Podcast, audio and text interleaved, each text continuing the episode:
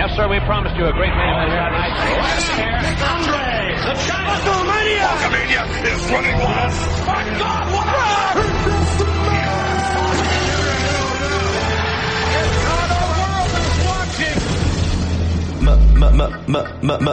Mage. Male. Measure. Mage. It's still real. Mage. Male. Measure. Mage. Still real. Oh, I'm sorry. Oh, oh, I'm sorry. Oh,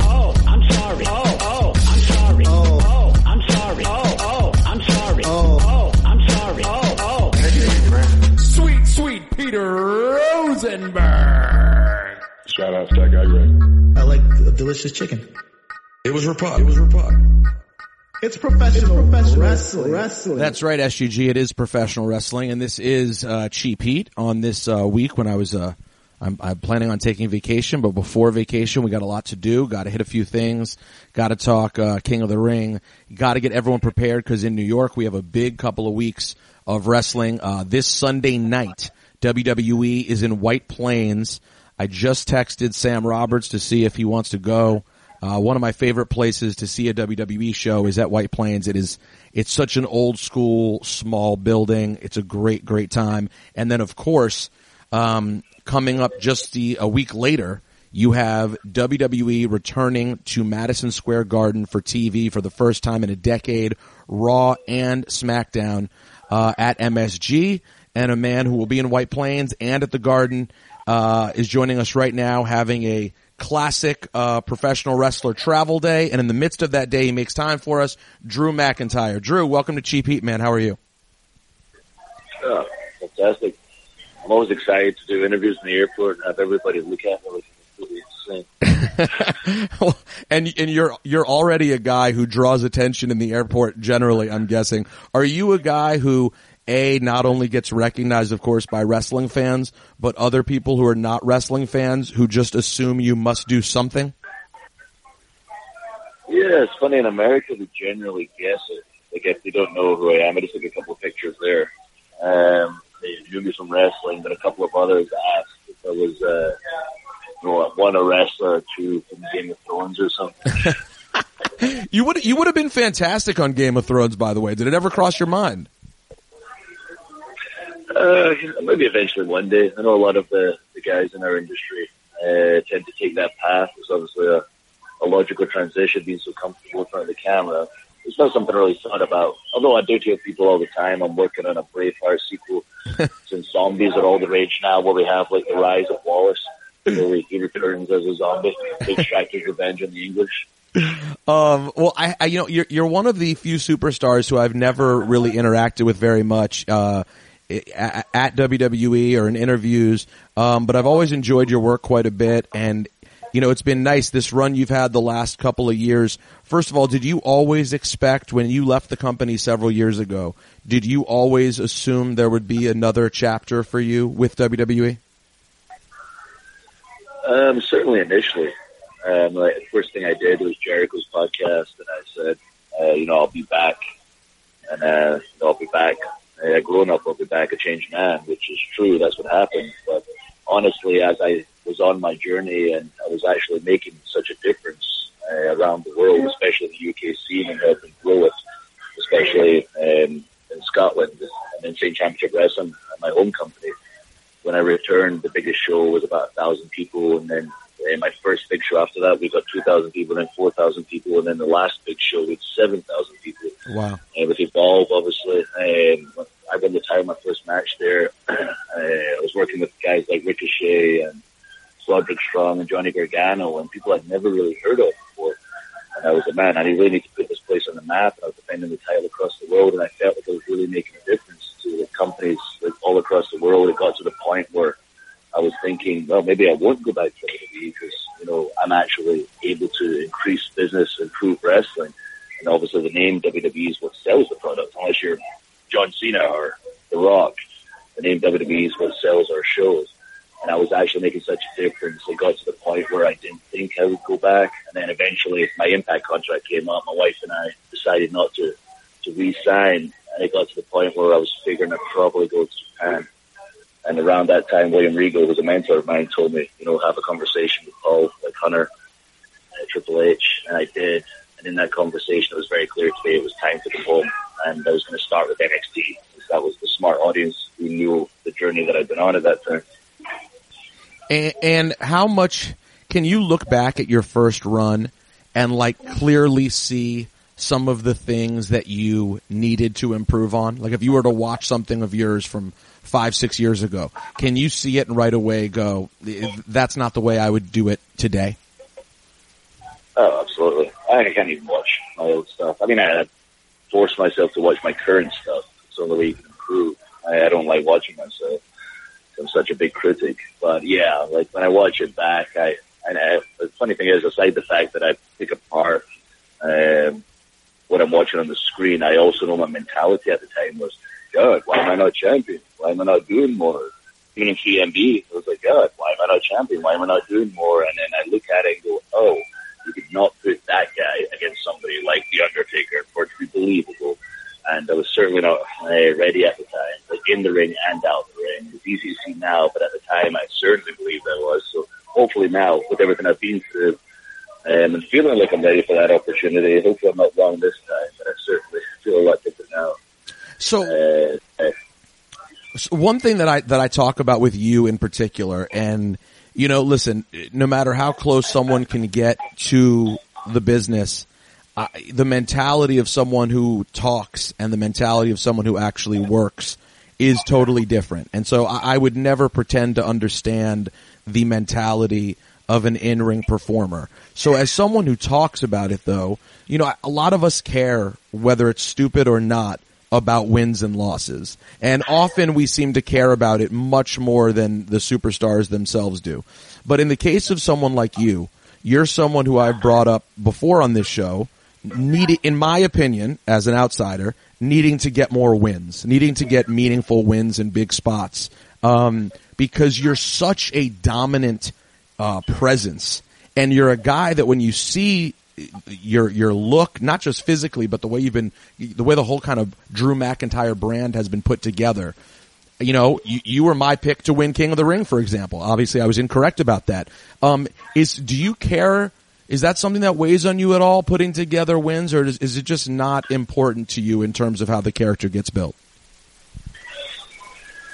Uh, I mean, I don't think I, I worry about it as much as, as a lot of people, and I appreciate um, the people like yourself and the fans out there, and I speak to them and I see uh, what they say uh, about what their opinion, what I should currently be doing. Uh, but I just think about the big picture now. Like I, I do understand we have, um, you know, like so much um, TV time every single week, especially when I was on Raw and SmackDown. I do understand we have 50, uh, two weeks a year, and we have. Um, sorry, this is somebody staring at me right now. I'm just trying to walk away. Give myself Give a little corner. give Give them- myself a little little corner over here. um, but yeah, like I don't worry about it as much as others. But the truth is, you know, perception is reality. And, uh, you know, if, if I lose too many big ones in a row, the audience will obviously not believe in me as a big a threat as I probably should be. So I think we're towing the line right now. We're still okay, but it probably shouldn't be two more big losses in a row if I'm going to be a believable threat for a top babyface. The way I look at it. Now, is that is that the kind of thing that a superstar is comfortable bringing up, or is it the kind of thing where you feel sort of like, you know, too much of a fan of yourself? If you're like, hey guys, you know, I, I just don't think I would lose this match. I- I feel like that would be an awkward spot to be in because you obviously you hear the stories of people who notoriously care so much about their character that they almost come off as clowns because they are counting every win and every loss. But at the same time, I imagine there would be times when you kind of want to say like, "Hey guys, are we sure we want to book it that way?" Is is that a comfortable thing to do? How do you handle that? Yeah, I mean, I'll certainly bring it up if I feel like we're going too far. Like, I wouldn't say, like, hey guys, I've been counting the wins and losses here, because the truth is, everything can change in a second, and you can be involved in a an impactful storyline that can just instantly change your perception in WWE. Like I say, there's just so much TV, and uh, things can just uh, literally change uh, by the second. but I'm not afraid to voice my opinion. Like I'm not a mark about it. Like when I was younger, said, uh, I was a bit, of, bit more of an ego, uh, a bit more complaining all the time, and I would start saying, "Why am I losing this? Why am I doing this?" Now it's more bigger picture, and like I said already, I'll maybe present it as in the future, if we want like a Seth Rollins to face a credible heel who's not in Brock Lesnar, we got to be careful not to have too many losses where the fans lose the perception of this guy's a genuine threat. Is the way I look at it. I try to look at it as a businessman now, rather than, like lack of a better term, a mark. Right, right, right. Now, that, that makes perfect sense. Now, the Garden show coming up, uh, it's just been announced Steve Austin will be at the Raw, uh, at the Garden. Obviously being a New Yorker and that being my, you know, just such a historic venue, um, do you get particularly psyched up to know you're doing TV from the Garden? Oh yeah, I'm very excited about it. I've never done TV from the Garden. As far as I'm aware, even during my first run, I was initially signed when I was 21. That was, God, I'm 34 now. Uh, 12, uh, it was 13 years ago. I don't believe we've had a TV taping from the Garden. It's such a special place. Um, every house show we've had there, that's the kind of place that Vince McMahon will show up himself because it's basically hometown for WWE and has such a unique vibe and you want to give it a WrestleMania style performance every time because the fans just love it and they're so passionate about it. And, you know, as me especially and a lot of our roster, we love it. We're so passionate about it. We want to give everyone an incredible show, even if it's just a live event. But now with the TV there. with Stone Cold coming to Raw. We've The Undertaker coming to SmackDown. It's really going to be a couple of special days that I'm particularly looking forward to. Speaking of The Undertaker, did you, um, with him being back recently, have you gotten, have you had an opportunity to, um, to get his ear and, and learn anything from, from the dead man? Yeah, absolutely. Uh, when I was a kid, he was like a mentor uh, to me when I was doing the Chosen One stuff. Uh, with Vince, he was pretty much put in charge of me. Himself and Fit Finlay were basically my mentors at the time. Looking back, as we talked about, um, at the time, all his lessons were perhaps going over my head, but eventually they clicked as I got a little older. Now it's funny, like when we talk, so we're talking on the same level, and it's pretty cool uh, to be a stage in my career where we're able just to sit down as just like two men talking back and forth on our views in the business, and it's pretty cool to have very similar views uh, about how we feel about things and the way the things are today, like good and bad. And I was very excited to have that match. And it was obviously a couple prior to that one weren't particularly, uh, a nice word. Now I can. Good. so I was very excited uh, that like Taker and Roman, myself and Shane to have that tag match. And if I get the opportunity to a singles in the future, I guarantee everybody, and I guarantee him personally, that we'll uh, blow the roof off. Yeah, and I thought that was a really good match. I enjoyed the placement of it to start the show. I thought it was a really good use of The Undertaker. I thought you guys all did a great job. I thought it was just the right way to use The Undertaker in a way that was meaningful and still special, but also uh, was able to incorporate other people's talents to kind of make the match go. Um, hey, Drew, listen, I'm enjoying I'm enjoying your run right now. Um, I'm still disappointed. I think it should have been King McIntyre, but it's all right. There'll be other opportunities, and uh, we look forward to seeing you uh, here in New York. Yeah, I appreciate it. Thank you for having me. I apologize uh, for the background noise, and as I say, I can see about four people hovering around in the background here. You, well, you should me off my train of thought. No, no. well, listen, you should treat it like the 1980s and, and give them like a really mean scowl or just like, you know, push them away. You know, classic 1985 heel stuff. Yeah, I wish I could. In real life, unfortunately. Drew McIntyre on screen, he's such a badass, such an evil man. Drew Galloway in real life, can't help it. Has to be nice. Thank you, Drew. I appreciate it, man. Oh, thank you for having me. Take Cheers. All right, take care. Thanks, Pete. Thanks, Joe. we are open. There it is. That's uh, that is Drew McIntyre. Um, uh, Dipperstein will be sad to hear that in real life, Drew Drew Galloway is a really nice guy. Um, I know, I know that hurts Dipperstein. You're hurting me. But uh, that is the guy that he is, and I apologize for the quality of the call. But hey, these guys are on the road traveling, so it is what it is. Um, White Plains this Sunday night. Um, I think I'm going to go to the show and just hang out and take it in. And then a week later, Monday Night Raw at the Garden, followed by SmackDown. There's still tickets for all these shows. So, um, yeah, I don't think you want to miss the, the Garden shows.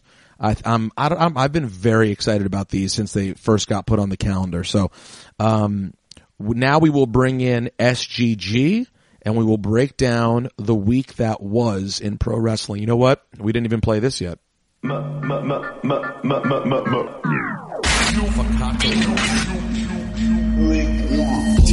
is the beginning of the shoot era of GP.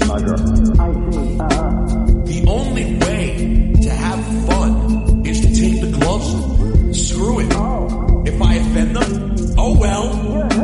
What I am going to do is call it down the line every single week. I love wrestling. Oh. So damn it, I am not giving up the podcast. Hell no. I'm doubling down and going the other way. Oh my goodness. Get, bring it on. Welcome to the shoot, era baby. SGG, how are you today? I'm doing great. And we pick up Cheap Heat. Um, Oh, we're watching now. We jump ahead. I was talking to Drew McIntyre earlier. Now Greg and I are watching SmackDown. oh, that was a beautiful knee. You know I'm very excited about Shelton Benjamin being in his King of the Ring matchup against Chad Gable. However, the setup for the story was so ridiculously ant. There it is, Oh, my and he's eliminated. I, the setup was so painfully obvious. Oh, I'm sorry. You're hurting me. Yeah, you are hurting me. That's how I feel. You're hurting me. I mean, Shelton has to come up and and just bully Chad Gable and be like, "Look at you, shorty." I mean, we just instead of you thinking we don't know who's going to win Can you pause that, by the way? the TV. The- yeah, I want to see this updated bracket. oh, sure, there you go. You got uh in on the Raw side, you have Joe and Ricochet in the second round. And the winner of that will face the winner of Cedric Alexander and Baron Corbin. Then on the SmackDown side, you have Elias and Ali, and Gable and Andrade. And I don't know, they somehow managed out of everyone who was there to give us, well, two of the next round are great. Gable Andrade could Gable be, Andrade is going to be, that should be tremendous. And then Joe and Ricochet should be tremendous. yeah. Although seeing Ricochet there makes me worry for uh, Cedric Alexander because they are so so similar. It, it feel I don't it, see them going up against. it sort of feels it sort of feels like Corbin is gonna have a run here. Yeah. But to me, I, I think so as well. when I saw Corbin get the win over the Miz on Monday, it just made me think that's where we're going. Then Joe and Ricochet, I feel like I feel like now, damn, I feel like it's going to be Corbin through. Although it's a great spot for Alexander to get a big win, you don't know because I, I do like him as a as a winner for this. We all know that my my pick eliminated. We just talked about it with Drew McIntyre, and then my the guy I wanted to see win just as a fan would have been Shelton Benjamin, also eliminated. Yeah. Well, I mean, no offense to Shelton Benjamin, but we knew he wasn't going to go deep. That's a fact. Um, and now I'm going to just go based on straight friendship and uh, root for who I Samoa know and, Joe. and go with Samoa Joe, who I know and like the most. Let me see. I think Samoa Joe is the only person that I have any. re- I mean, listen. Let me tell you something right now. Apollo is one of the nicest guys in the world. Um, But he's also gone. Like it's also gone. Kevin Owens, you guys know I'm not a fan. Fan of Jace. the the feud between Rosenberg and Kevin Owens is well documented at this point And it's- on this podcast on the WWE network. and it's still and it's and frankly it's still real to me damn it. Because i can't tell if it is. Um so yeah it's not even close. Uh, ricochet really nice guy. Only only had one real in-depth conversation with him. Tremendous guy though. But joe's my guy. I mean joe let me tell you guys right now. I've told i've said it before on the show. One day i, I look forward to joe being out of the wrestling game because joe the podcast guest will be the greatest Phenomenal. he will be the best. Just to like randomly call Samoa Joe and get to pick his brain and talk trash when he doesn't have to worry about anything. Cause I'll tell you what Joe's doing right now. Joe is getting them checks that he earned for his entire career. That that is Well what, deserved. and and so we have our moments. I think when all of us, you know, would like to see more, and I think with good reason. Um, but at the same time, you should all- like you know. I think we always want everyone to get their accolades and you know get everything they're due. I don't know if we get that with Joe, but I will tell you this: he's getting his money for sure. like I said, well deserved. I mean, He earned this over an entire career. he's a veteran at this point. and and really, I mean, had he come to this company earlier, the the the The accolades that you want him to have would already be there. they'd already be there. The stories he would have had with Cena, you know, with everyone Mage, I feel like that one they they sort of missed the boat on. uh because they still could have had it. They could have. They there's still there was still time, and now Cena's sort of winding down, and, And Joe is gearing up. Like they they they just missed the boat on it. Yeah, I don't know if if I don't know. I mean, I want to say my gut tells me, well, you know, they don't give Joe enough credit for him to get his match with John Cena. But at the same time, the way they've used Cena recently, he's not worthy of Samoa Joe. John, Right. John Cena freestyled at one WrestleMania and then had an unannounced job out to The Undertaker in five minutes. That was so quick. I mean, we all saw it coming. Um, we knew that he was going to end up having a match with the Undertaker. It didn't end up being an official match. They never announced it, and they just, they just pulled him out of the crowd to lay down and look up at the lights. It was crazy. Absolutely crazy. I thought I would play my drop that way and it didn't work, so I'll have to play it this way. You're hurting me. That's how I felt. So with the new updated bracket, is your is your pick? Uh, Updated bracket pick. Um, is it Baron Corbin I think Andrade's still my pick. or is it Ali? King Ali would be fire. But again, I don't think his character is understood enough. They're not going to make him a full blown heel, and that I really think a, a heel has to win. A heel has to win. King of the I, I believe that a babyface King of the Ring is a waste of time. So let's pull up this. Did we run through the King of the Rings list? You ran through it last week, right? I went through it last week. You look, you look at the I can't think Or of two who weeks else ago. was a baby face. It was Brett, Edge. well. Here's the Everybody else was heel. well. Here's the problem. If you don't remember it, that tells you all you need to know. Well, no, it was Brett, Brett, Owen. Um, who was in '95? Mabel, Heel, right? heel. Um, then Austin. Then '97 was Triple H. Austin was, you know, turning. He was, he was Nah, we gotta we gotta throw Austin firmly in that heel. heel. He was. I mean, the fact is, he was. He He was acting. a promo on Jake and Jesus. Yes, to at win the his same thing, time. Like, right. Well said. Well said. That's true. Um, even though we think of it as so awesome and loved at the time, he was a heel. So yeah, that's the thing. It, it just, you know, you think about Harley Race, you think Heel. of Macho King, uber heel, King Booker, heel. Owen Hart, the Heel. King of Hearts. Um, and even Brett, he won the King of the Ring, and then what's the first thing that happened to him? He ends up feuding with King King Jerry Lawler, heel. Um, it's the king moniker is a heel thing.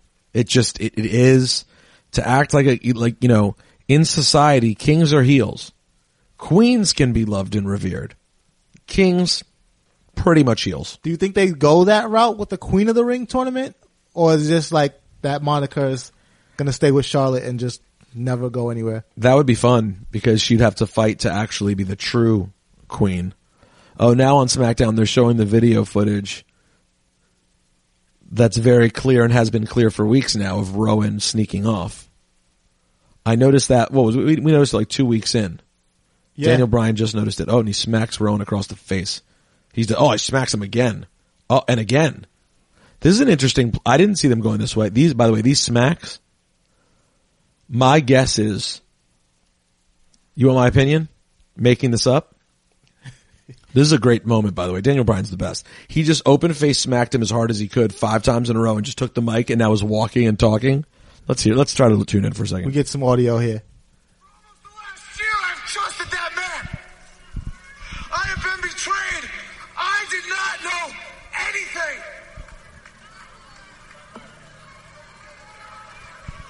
it feels like a news broadcast. I, I didn't know anything.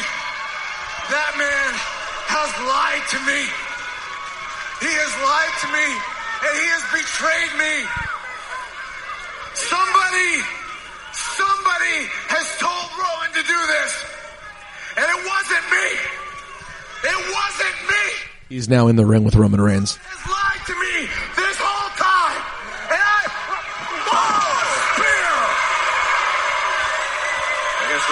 Believe him.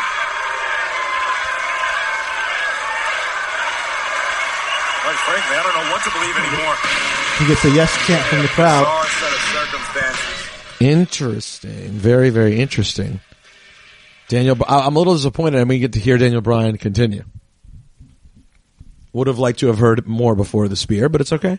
Um, I thought we were going to get Rowan out for the attack from the from behind. so what I was going to say to you was, don't you feel like Rowan had to tell him, yo, with my beard, hit me as hard as you want? Cause those slaps were huge. Yeah, he- but they were hitting the beard. And that, that beard is so big, there's no doubt it makes a big difference. You think so? Absolutely. See I, see, I can't even get like a big glorious beard like that. So like, Well, I, I don't think I could either, but I'm pretty sure if you had a layer of fur there, for those slaps hitting that, it takes away all the the skin on skin, skin skin slap. contact. Yeah. So it's just about how hard a slap you can hit, and that's rarely that hard. You know, it's more the skin to skin that really hurts. that is an expert analysis. Thank you very much. That is I just well- I could tell Daniel Bryan. You don't you rarely see people go that hard over and over and over again. Um. Yeah, I just think it's a heel. I just think it's a really heel thing to have. We're not going to watch Miz and Mrs. on the show, the season finale. although people might enjoy that. You know, a very special. Um, here, just for you, I'll, how about I turn on Yankees pregame for you? You want that? sure. Um, so we'll see now where we land if it ends up being Baron Corbin. But listen, we've already said a lot. Uh, we have to say, talk about some other things. SGG, you were not here last week. You were. I decided to reinstate you. Thank you. I mean, I apologize profusely. Yeah, you know, you made it clear that it was all a mistake. It was. Those tweets were not meant to be public, No, and um, it wasn't his account. Also, I was mean, It was some. I mean, someone hacked him. It was a family member. I'm And- still looking into which member of the Bollea family hacked my account and Yeah. sent out those inflammatory. We don't know if it was Nick. Um, we don't know if it was Brooke. Could even be the uh, ex-wife. could it could have been it could, it could have been uh, brother Brutus. Brother Bruce. Could have been Horace. We don't know. Well, I mean, you you heard what I said about what Hogan said about Brutus. Or no, no, it- was it Brutus that he said that about? Yeah, it follows around I mean, that wasn't a real friendship, you know. I mean, he just hung around and nagged us. It was my real friend was Macho Man. That's my best friend. The the one who everyone loves and reveres. He's my best friend. The other guy who no one really cares much about. the hanger on. Yeah, he's just a hanger on or loser. You know, I gave him Mega Maniacs just for fun. Um, so we should talk about the fact that uh, your feelings on. I, I told the listeners that there was some dissension in the group chat about NX. I think I said said this. You did. You about did. NXT going to USA.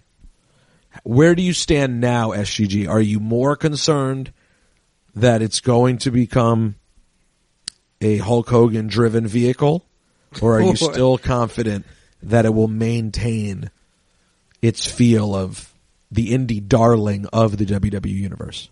I think it's going to maintain its feel of the uh, the indie darling of the WWE universe because they are not they're not stupid. NXT is a thing that has worked and it's worked a certain way for so long that to completely go in a different direction with it just because it's on the USA network makes no sense. And I know that for a lot of people the concern was more involvement by Vince McMahon. Um, that was the issue and people don't seem to trust it. But what people, a what people fail to realize is we don't know what's going to happen. We have to see it play out. That's number one. Number two, for as much as we talk about Vince McMahon being out of touch and you know everything he touches turns to garbage, Vince is responsible for some things that we love happening right now. Oh my goodness.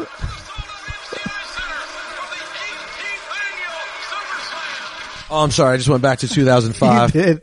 And the first thing I see is the red and yellow. Hulkamania running wild, brother. Um, uh, Greg, I like your attitude. I, I'm, I'm, I'm going to remain hopeful.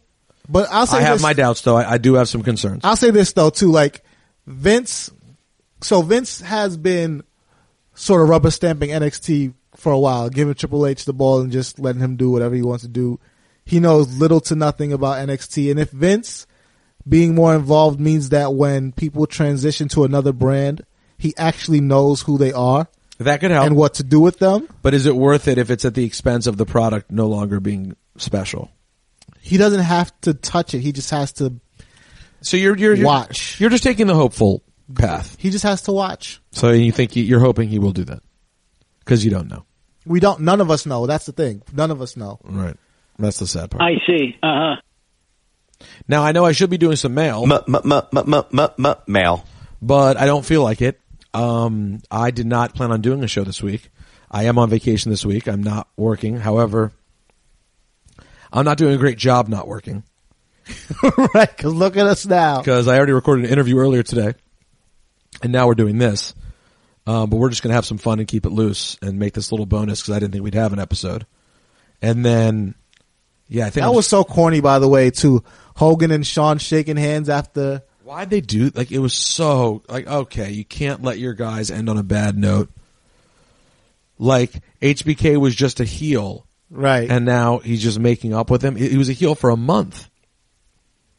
And I Did- he did good work too. No, that's I'm what I'm saying. he did good work. But by the way, it's not even fair to Shawn He did real good work. because his turn, the face he made, the like blank stares and like you know, he took out Piper. He, he made it a meaningful month and then afterwards he's just like, "Hey man, let's just shake hands." I don't remember what he comes out and says here. We're watching, for those of you who don't know what we're talking about, because maybe you're not a total nerd who follows every bit of, not only wrestling we talk about, but the wrestling that I say I'm watching privately.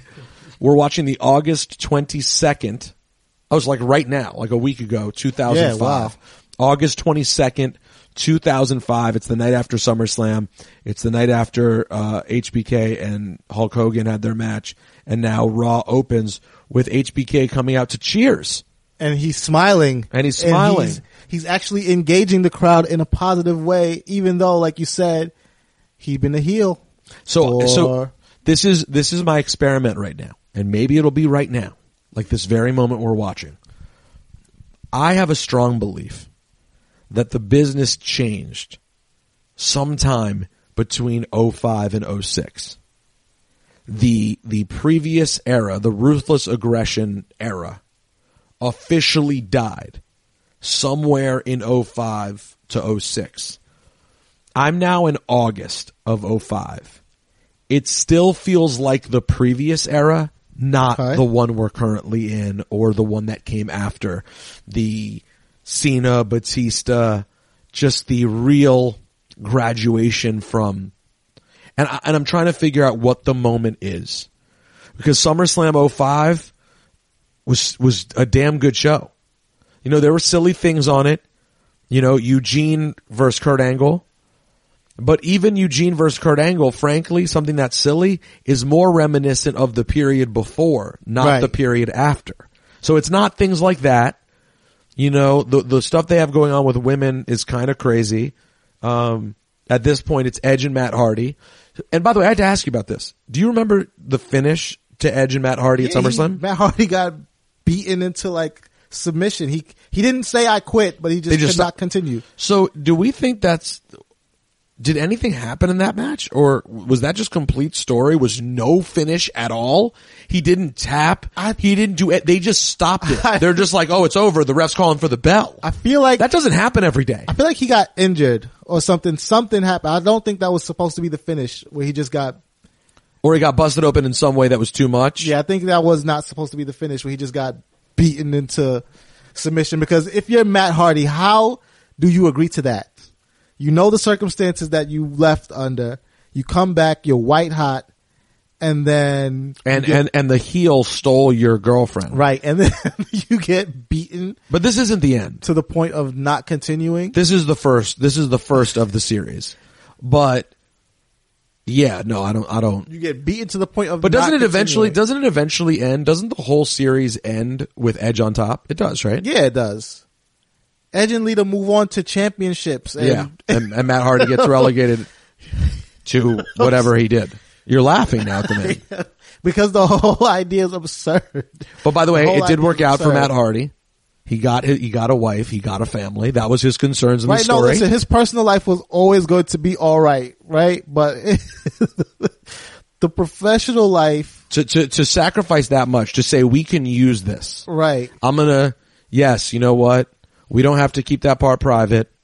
I will let it play out. I'll work with this guy who was my friend who just took my girlfriend. Right. I'll work with him. Kudos to both of them for keeping it professional. Yes, But also, and I think they like- and I think they're now they ended up, of course, good years later. But to agree to that, That's to agree to that. So that's why I, I, someone who knows or remembers, email us, rosenbergbeats at gmail.com. Was that a legit, cause how do you end it that he beat way? him senseless. He beat him senseless. And then, And yo, they are working so stiff in that match. Yeah. The punches are insane.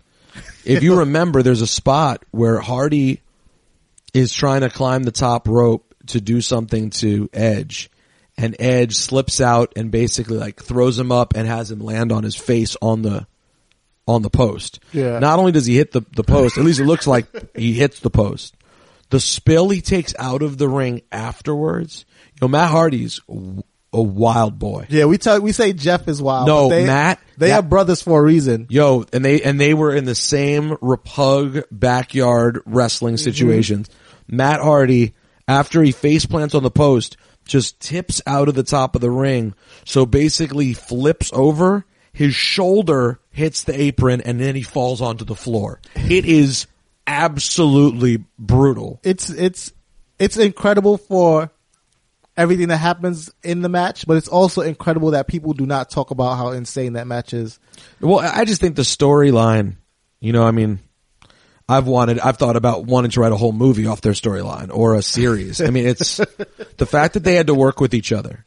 If you, and there are people listening right now who your times in wrestling are such, you were either a fan earlier or a fan later, and you didn't care about Edge and Matt Hardy. And I get it. I can hear myself saying, But Matt Hardy caught it at the right time though too, because this was like the the internet was things were still bubbling on the internet. He went he went on, but this was before social media. He just had like websites and YouTube videos about what was going on. People were paying attention, and then he got. well, and, do you remember, fired. you remember Lita went on the Todd Grisham's little Byte This show? Yep.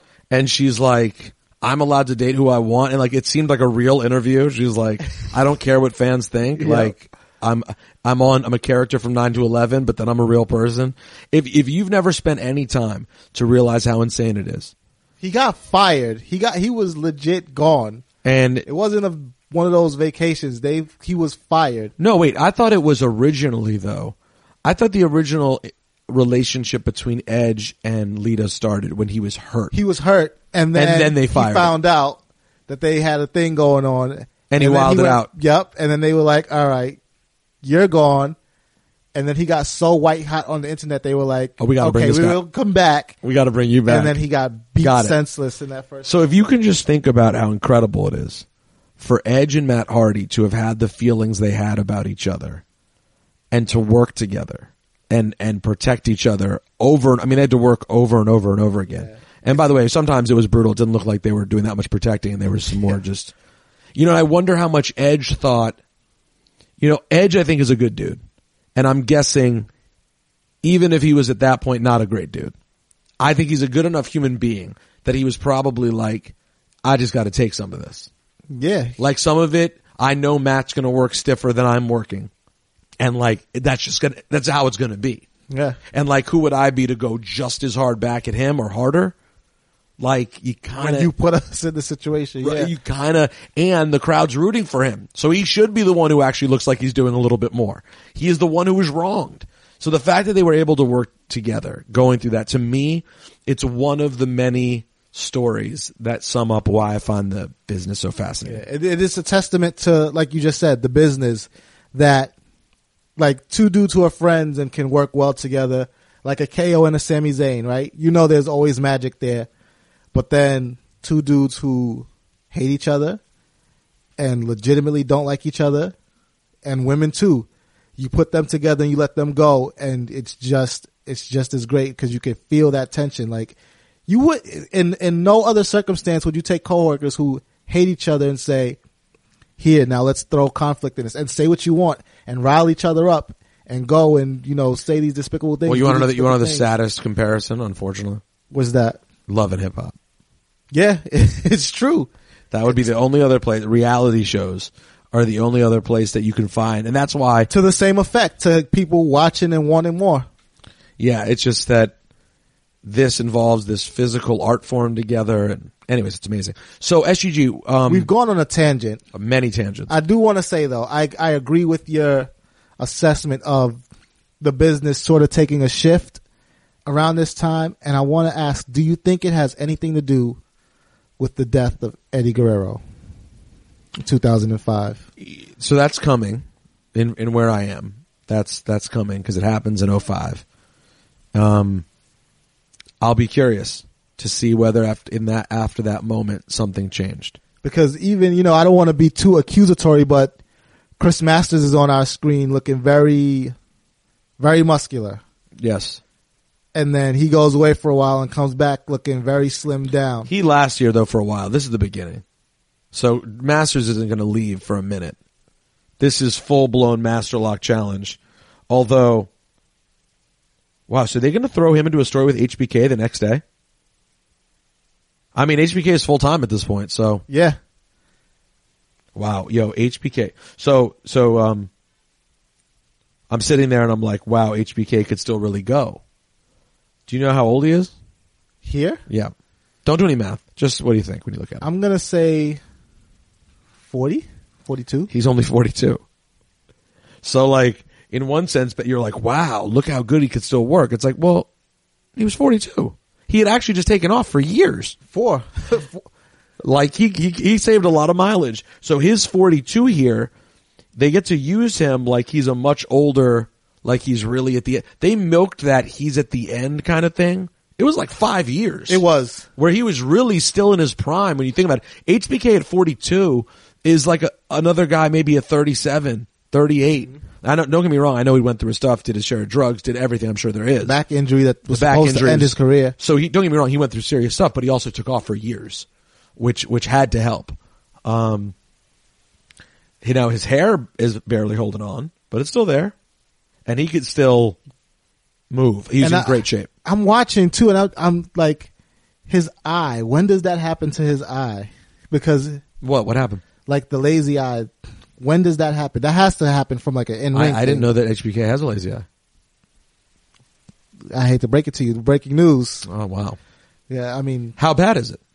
Bret Hart doesn't have one, but uh, but yeah, HBK. Wow, wow. The- Oh my God, you're a bad guy. That, You're No. hurting me. Oh, I'm sorry. but at the same time, it's also Welcome to the shoot, Arrow baby. no, I did that for the HBK, fan. but no, I'm serious though. Like he looks really good there. Like the hair is still long and luxurious. yeah. I mean, it's it's starting a little further back, but it's still there. Yeah, it's retreating a little bit. It's a little bit of a retreat, but uh, it's still luxurious. But like, I'm just wondering when he started to go through those changes. I just, I'm trying to decide when my full blown here heel turn on Jericho is going to come.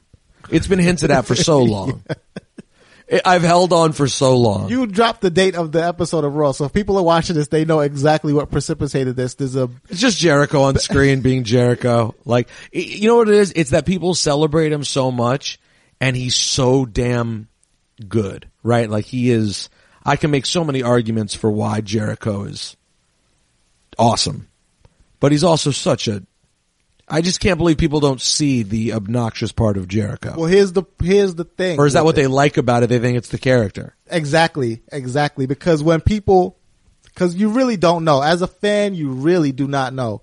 So when you see certain people do certain things, you jump to it's a work, and then you start defending that person, and you're defending their actions as a work, and then they get to hide behind it's a work. But then, just, I'm just saying, sometimes it's not. Some, Sometimes it's not as much work as you think. there are people out there who play heel and they do it really well, even though they're so not a heel in real life. I mean, Samoa Joe is one of those people. Samoa Joe, I mean, dip cover years, Drew McIntyre said it when we were, he was saying earlier that people were staring at him and he felt awkward in the airport. I'm like, yo, pull some 80s heel nonsense and just talk trash or push him. And he's Right. like, he's like, oh, I wish I could. I saw it sometimes, but, uh, you know, Drew Galloway is not like Drew McIntyre. I, you know, I, I can't help it. And, um, some people though play it, it's a little closer. right, right. That's all I'm saying. So I'll, I'll wait though. We're It's not naming names. We're not. We're just saying I mean, people. I mean, we're leaving it vague. Some people. You, I mean, simply because the conversation started about Chris Jericho doesn't mean Does it's a- because remember we were talking about having luxurious hair, and Chris Jericho also had hair. By the way, Jericho's hair at this point, phenomenal. it was. I mean, This is, uh, I mean, you could argue, I, I guess this is slightly past Jericho's prime in 05. I guess you would argue it's like uh, two was he just about to leave, or did he just? He was just about to leave, right? With he has, he, has a, feud. he has a little more time here. Okay, He goes to what, 07, I think? uh, I think so. I'm not sure. And then comes back in 10, maybe? Mhm. Something like that. Um, Definitely his best haircut, though, right? Of, I- of say. all the Jerichos. I would say it's the best hair.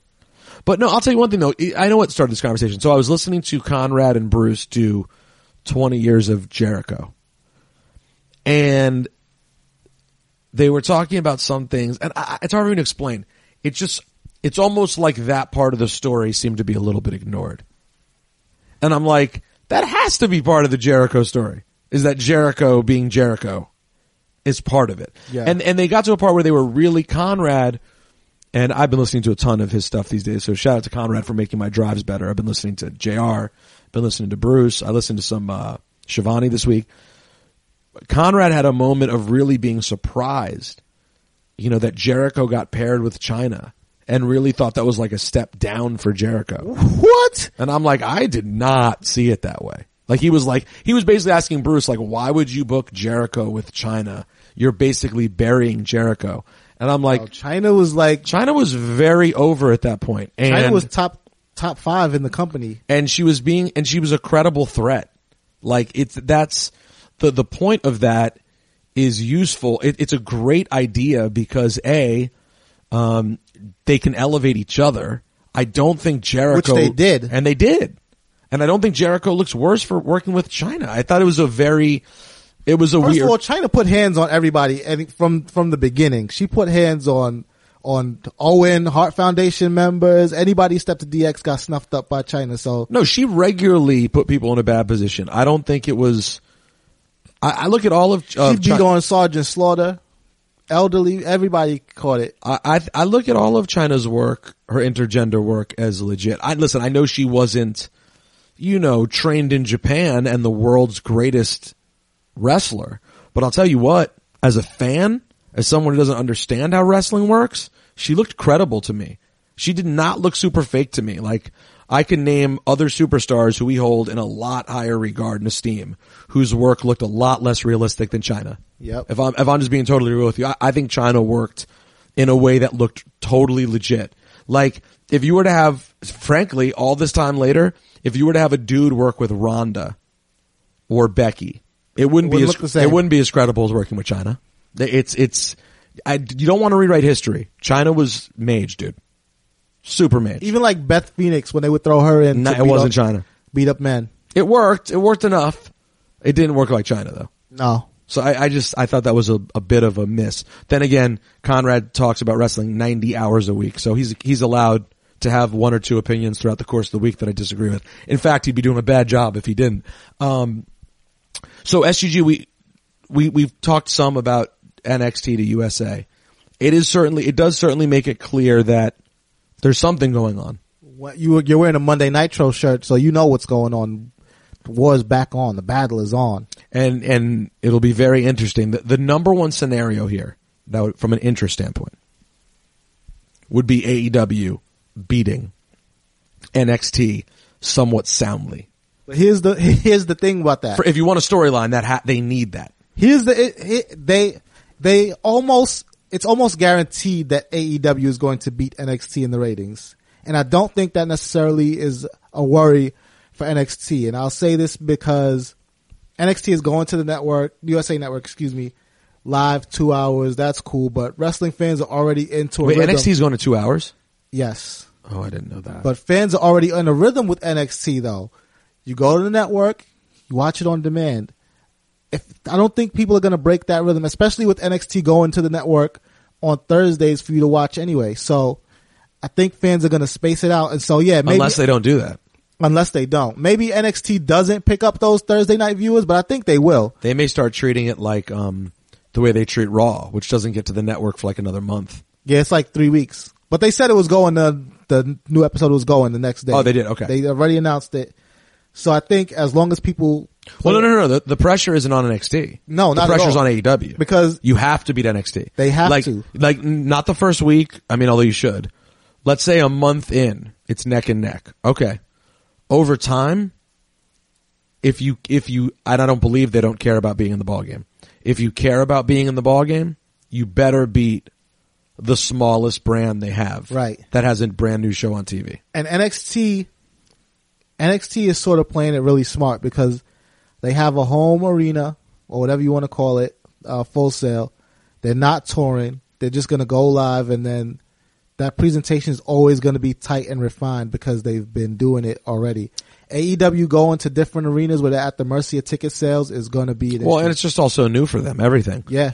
Um, Like even the the time management with um with the shows, how they would run out of time on their their pay per views. we're running out of time. We'll see you next. That's going to be an issue. Um, that'll be that'll all play very very interesting as time goes on. I'm very curious about that. Little nervous about two hours though. I just I'm so over three hours of Raw. Like to me, it's the bit number one. If I was to rank the problems with Raw It's the it every week, it would be that problem. Yeah, they didn't they didn't need it. They didn't need it, but I understand why they have it. It's the wrestling business. I know. They're making money Me on that too, third but, hour. You know, it's the Peter Rosenberg life. So I'm allowed to choose whether it annoys me or not. And my thought is, And it's if, annoying. If 205 Live stays as its own thing, then that's NXT, Raw, SmackDown, um, 205 Live. That's eight hours of TV right there. Then NXT UK, nine. And that doesn't even count AEW. That's just WWE content. Which, you know, it, it's a lot. But as long as they can continue to have every show have their own identity, I don't think NXT or Raw or SmackDown or anybody has to has to worry. But yeah, for AEW, you're right. It doesn't bode well with them going up against the brand that was was developmental. I don't think it's fair to call them developmental anymore, but they were developmental. So for AEW to have to face that and to lose that, or even if they're neck and neck with that, that wouldn't be a good sign on on them part. Um, all right. Uh, what, SUG, what about the AEW this weekend? What do you have a card for us? Do you know the card? I do not know the oh, card. to tell you. Sasha really got to you this week, huh? he says what Sasha really got. She did. Just to tell you. By the way, Dipperstein truly on the rampage about Sasha Banks yesterday. Yeah. I love it though. Like I said in the group chat, I love that Dip only has two gears. He either really loves you or he really hates you. I mean, he is on fire this week about Sasha Banks. I'm tempted to call him, but I also don't want to derail us for 20 minutes. That's how crazy this man was about how bad he thought Sasha's promo was. But the second he sees something bad, he just throws everything out. They're terrible. They're the worst ever. What are we doing? I hate their boots. Every- I hate everything. I hate everything the- he does. I hate the look. I hate this. I hate that. By the way, um, don't think we have a sponsor this week, so I do want to give a shout out to Ariel Helwani's MMA podcast. Catch it every single week. I believe I do better reads than Ariel does for our podcast, you know, but his are pretty good. He's a nice Canadian gentleman and a huge New York Knicks fan. And the man knows everything there is to know about MMA. So check out Ariel's podcast. So do you have a card for me, SUJ? I do. Here we go. I do. Are we running through the whole card? I mean, we don't have to preview every match, but Okay, okay. considering I will have only heard of 12% of the people on it. So here's a match that you're definitely interested in. You don't know what, you don't know what I'm interested in. The Cracker Barrel Clash. Oh, yes, you actually got one right. Darby Allin versus Joey Janela versus Jimmy Havoc in a uh, I don't know why they named it the Cracker Barrel Clash. Like, Had to. just sponsor the whole event. Why would you sponsor a match? They didn't want to, dude. This is so, the funniest thing about it, it's like, In the press release, it's just so WCW. it is. It's a super, is there, is there a sponsor on my shirt? No, just TNT. TNT, the network, the Just TNT. Um, it's just a super duper. I'm not mad at it. Turn it into something fun as they were on Twitter. But I mean, listen, we live in an era where people will tweet about fried chicken sandwiches for two weeks straight. So who knows? Maybe So- it works. I'm reading the press release and it's it's as ridiculous as the match. I'm not gonna lie. Uh, All Elite Wrestling today announced that Cracker Barrel All Country Store Who- has been who named announced it? All Elite Wrestling. Oh, they announced it. Yeah. I thought it was some website I'd never heard of. Okay, it's some promotion that you might not. have I've heard, I've heard of it. I've heard of it. uh, has been named presenting match sponsor of the triple threat bout between Darby Allin, Joey Janela, and Jimmy Havoc at the upcoming All Out event in Chicago on Saturday, August 31st. Dubbed the Cracker Barrel Clash, the match was sanctioned after the disintegration of the partnership between the three wrestlers following their loss at Fight for the Fallen, where the trio teamed up to face Shawn Spears, Sammy Guevara, and MJF in a six-man tag team match. After the bout, the three tag team partners had a disagreement that devolved into a wild backstage brawl until AEW officials intervened. And now, Allin, Havoc, and Janela will settle their differences in the ring in the highly anticipated three way match at All Out. Cracker Barrel's relationship with AEW spans years as EVPs Matt and Nick Jackson are super fans of the brand. So, because they frequent the restaurant, they have a relationship. I like that part of it. okay. Cracker Barrel is a good restaurant. I'm not gonna lie. I enjoy. I believe it. I've never had it, but I believe it. No, it is a good restaurant, and uh, they started hanging brothers on the wall, so you know I approve. Oh, they didn't have brothers on the wall before. No, no, it was it was very old timey, and we know what was happening in the old towns. We don't have to make it this kind of podcast, but uh, It felt a lot like Sal's Pizzeria. yeah, it did, it did. Cracker Barrel has partnered with the duo in the past to create the now iconic biscuit party caps, and has also sponsored three of their matches. With 660 locations in 45 states, oh man, it sucks to be those five states without a Cracker Barrel. Cracker Barrel frequently hosts AEW wrestlers and their families across the country. Wow. The Cracker Barrel Clash. That's amazing because AEW's only had like four shows where anyone would even be across the country. Have they ever? Yeah, I guess you could say they've gone across. The I mean, they may have stopped on their way home from the airport on one trip. Florida, Chicago. Uh, it's not all the way across the country, but I'll give it to them. I'll give it to them. All right, sure, I'll play along. The Cracker Barrel Clash marks the first official match sponsorship at an AEW event. The sponsorship includes cross-promotional activities with AEW talent, customized co-branded graphics, in-venue signage, and social media activation. All Out will take place at the Sears Center Arena on Saturday, August 31st. In addition to the Cracker Barrel Clash, other featured matches include Chris Jericho versus Hangman Page for the AEW World Championship, the Young Bucks versus the Lucha Bros in the Escalera de la Muerte Triple A World Tag Team Championship, and Cody versus Shawn Spears. Now hold on, why does it say Triple AAA? Is it Triple A, or is That's it? a mistake. Yeah. That is not what you're supposed to do. All Out will feature a 21 woman casino battle royale during the pre-show. The winner earning a shot at the inaugural AEW Women's World Championship title on Wednesday, October 2nd in Washington DC on AEW's first weekly show. Now see, the last paragraph is the most important and it's buried at the end after all the Cracker Barrel stuff. But yes, the Cracker Barrel Clash. Wait, what was the last part at the end that was that buried it? It, ha- it has the matches. It, it tells you when and where All Out is, uh, the matches, and it mentions that the women's championship is going to be Blah, blah, blah. defended on the first show. Yeah, that's essentially so they managed. So basically, though, they managed to make it a sponsorship of one match, but then tied it into it sounds like other things. Yeah, so it, it sounds like they will be sponsoring other matches going forward. It sounds like the beginning of something. Right. There's Just some- sponsor the show though. There's something going on, believe me. um, listen, I, I was very amused by it. Um, but it whatever they can make it work. It doesn't have to be bad. But by the way, it could be bad. And just so you know, I mean, listen, people are going to be grading you on how much you're not doing stuff that WWE would do, and people will be like, "That's stupid." Yeah, and this is one of That's those how you're things. being graded. this is this is absolutely one of those things because if WWE did a the KFC something or whatever, Well, you would be excited. No KFC, no Oh, Popeyes only. Popeyes only. That chicken sandwich is delicious. Oh, wait, you've already had it. I have. Oh, guys, you've heard people talk about it, Welcome to the shoot, Arrow but baby. but SGG of course has already had it. You're hurting me. I have. And how good is it? I see. It Uh-huh. is. It is very good. I, now, I have not had it side by side with the competitors, so I have to. By the way, you of all people should have put up a video sampling them all. I should have. It I really have. that was your brand, bro. and and uh, you know what makes it more i do i owe my listeners and dedicated listeners apology because um in philly near where i live there is a chick-fil-a that is near a popeyes that is also near a wendy's it's like Oh, you could have done it. i could have done it i could have done it and they would have still been hot i know some people were driving all around and they got cold sale Oh no, you could have done it, it. it would have still been hot it would have still been as intended but I, I opted for just the Popeyes. And I, I do have to say, first of all,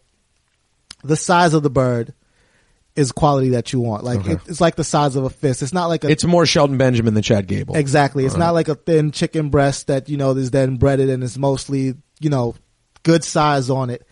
Um, when you take that first bite, you get that crunch of the the crispy skin Oh, into the tenderness, juiciness. By the way, this is um this may not be safe for all listening audiences because some of you, Right. if you're if you're like Greg and how you feel about delicious chicken, this is like hearing audio. Can we get some? Can we get some R and B under this? Yeah, you need the right. You need the right music. We need some. Mu- we need some mood music. I might have to set the scene, but keep Yes, going. The, please. the, the So- skin. You're saying the skin So was first, delicious. You know, you have to remember what what's in the sandwich. It's it's uh, it's not just the chicken breast, but there's pickles under there. There's a there's a secret sauce, and um, so yeah, when you get it in your hand, first of all, like I said, the size of the bird is perfect. It's about the size of a fist, so it's just what you want, just enough to leave you satisfied. And you bite into it, you get past that crispy skin, and what you have is just a juicy, tender chicken breast. And it, it goes on like that for many bites. You know, the secrets.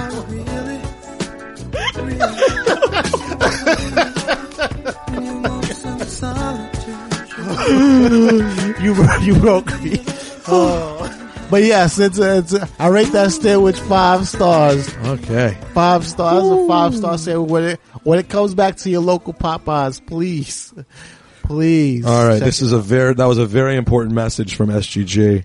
Um, real quick, main event one more time for AEW. Chris Jericho versus Hangman Page for the AEW. Oh, I forgot to- Championship. I'm not gonna lie. I'm so disappointed about Moxley and Omega not happening. Who's the replacement Yeah, again? It's Pac. It's uh, also known as Neville. Yes, it's Neville. So that's also going to be a no, it'll be great wrestling. But I I, did, I was looking forward to seeing Moxley and Omega. Um, Hopefully he he can be healthy too, like ASAP. and we can, and you can get ready for a lot of JR. Call him Hammond Page. We got Hammond Page over here. He's a wild guy. That Hammond Page. I was talking to earlier. I was talking to Hangman earlier. Who do you think is going to win that match? Hangman. Uh, I feel like Jericho has to. I think Jericho should. I, I think you want Jericho to come into the first episode as your champion. as your champion at talking trash. I just think it's more interesting. He gets to say that he was a champion in all these promotions. I, I, I you start that first episode with Jericho at the top of the mountain. You just be realistic. Him chasing? Why would he be chasing? Everyone should be chasing him. Yeah, or or even like a new champion that you know the mainstream doesn't really know. Like it's going back to TNT. You want to open up with Chris Jericho. I am full. We are in completely simpatico. Um, all right, SUG, let's get out of here. I, I want to go on vacation. All right, you know what? Let, let's wrap this thing up. Um, we'll be back next week. We'll break down what happened. We'll get you closer to uh, Clash of Champions. And uh, yeah, there's lots more to do, guys. We wanted to get one in though. Shout out to Drew McIntyre for calling in. Uh, don't forget, I, I will be at. I might be at White Plains this Sunday. I'm definitely gonna be at the Garden a week from Monday. Uh, so say hello. SGG, do me a favor this week. Uh, take it easy, man. Oh yeah, and enjoy yourself. Thanks. Oh, I have a song to play. Sorry.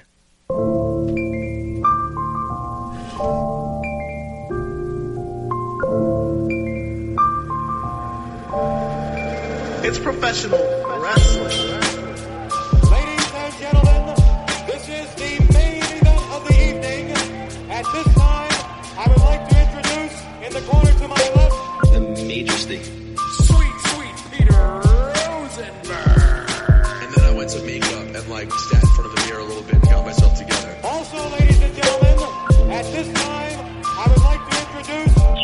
Digress. Bret Hart is the greatest professional wrestler in the history of the art form. Welcome to the shoot, Arrow baby.